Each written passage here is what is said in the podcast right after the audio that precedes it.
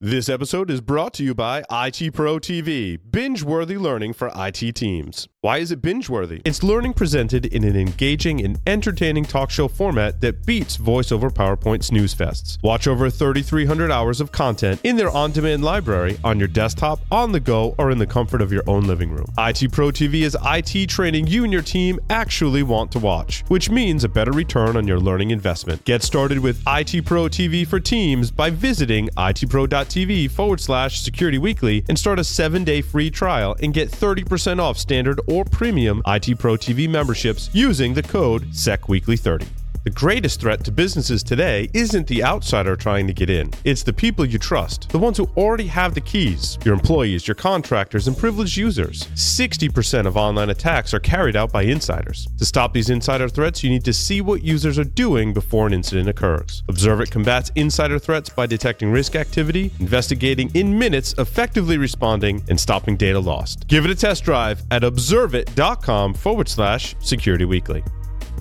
Are you overwhelmed by the sheer volume and noise of alerts? Struggling to define priority while searching for context? Wondering why we're still playing telephone while attackers invest in technology to ease their efforts? It's time to make a stand and demand a different approach. Imagine spending your day doing the valuable work you crave. It's possible today with ServiceNow. Visit servicenow.com forward slash SOAR, that's S O A R, to get more information and make the case for your better approach to security orchestration and automation.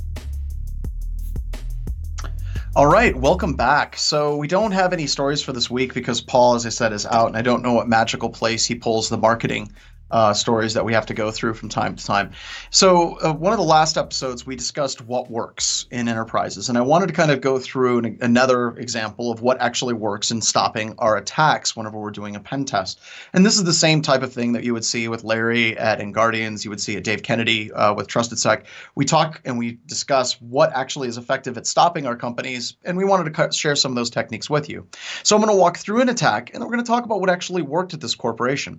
So, the first thing is this particular corporation that we were targeting had absolutely no external footprint uh, that we could actually attack. They were very, very tight and secure on the outside. And as you can see here, we have the corporate network. We have the wonderful little MC Hammer saying, you can't touch this.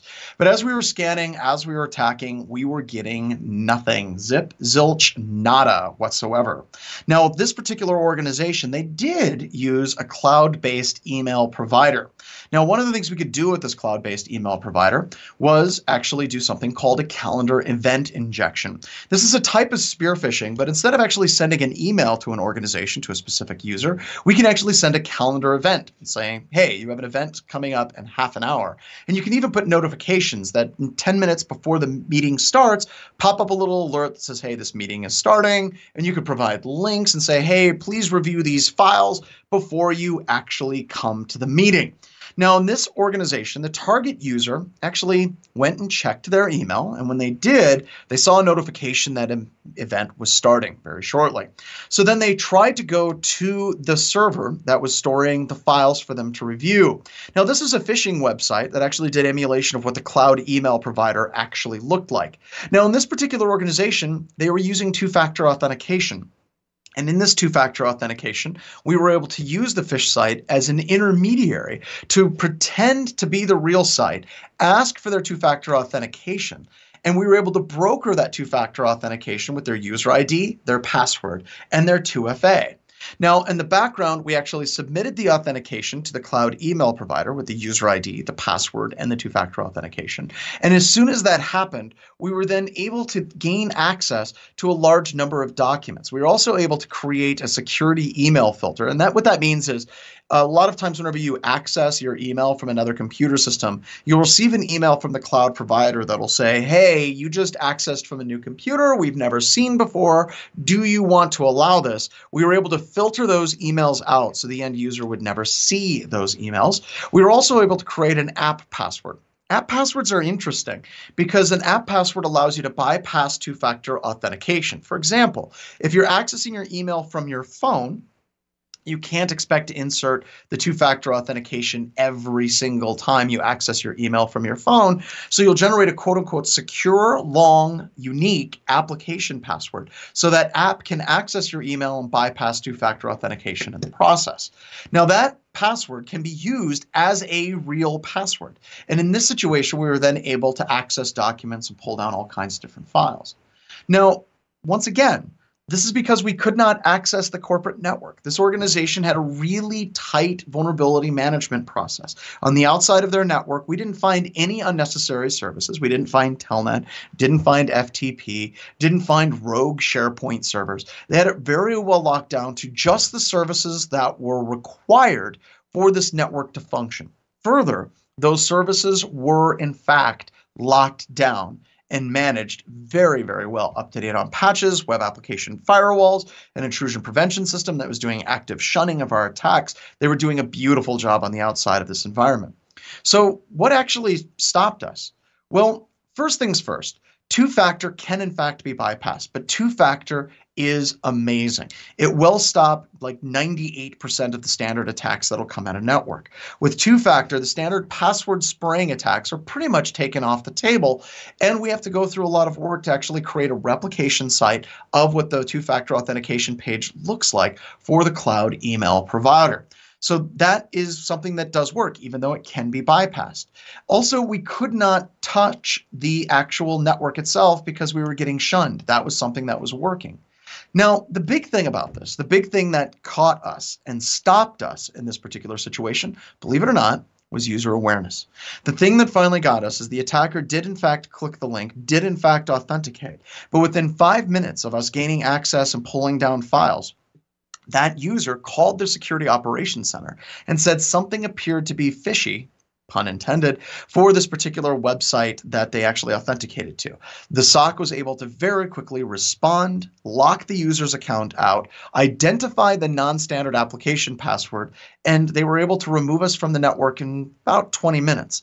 Now, in most assessments, that's unheard of. We very rarely see organizations react as quickly as we did this particular organization. And that's what worked here. It wasn't a bright, shiny box, it wasn't some massive investment in some type of SIEM. It was simply training a user to identify something that looked suspicious and notifying their security team. Now, how do you actually handle user awareness training so it is an effective approach to your overall security organization? Unfortunately, homegrown solutions tend not to work very well. This requires you to stand up the infrastructure for phishing, and trust me, there are open source projects that are available out there like GoPhish, that are free that you can implement and you can use. And a lot of organizations also try to stand up their own little document that they send their users that say, hey, don't click on links from strangers, bad things are going to happen to you.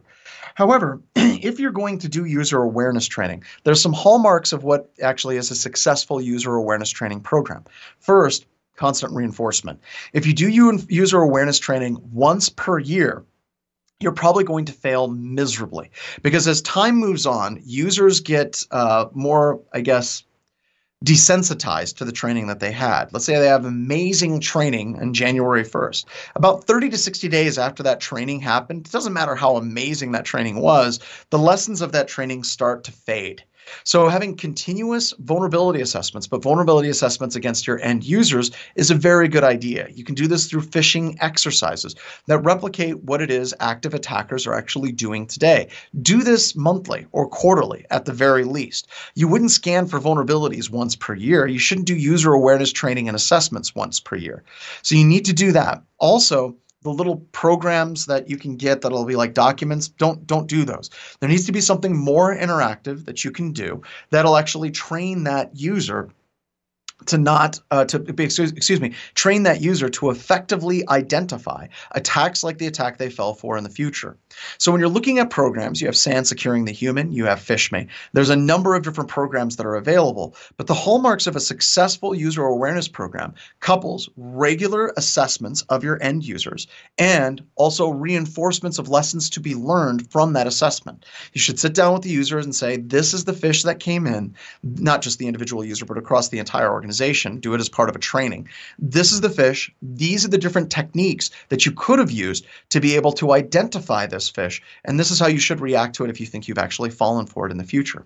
The organization that we tested did all of these things. It made them exceedingly hard to target. One user made a mistake, and yes, that did give us access, but it gave us temporary access. And that is fantastic because it limits the overall damage that could be done by a pen tester or in the worst case situation by an actual attacker. So that's the Enterprise Security Weekly What Works segment. And I think that wraps up Enterprise Security Weekly for this week.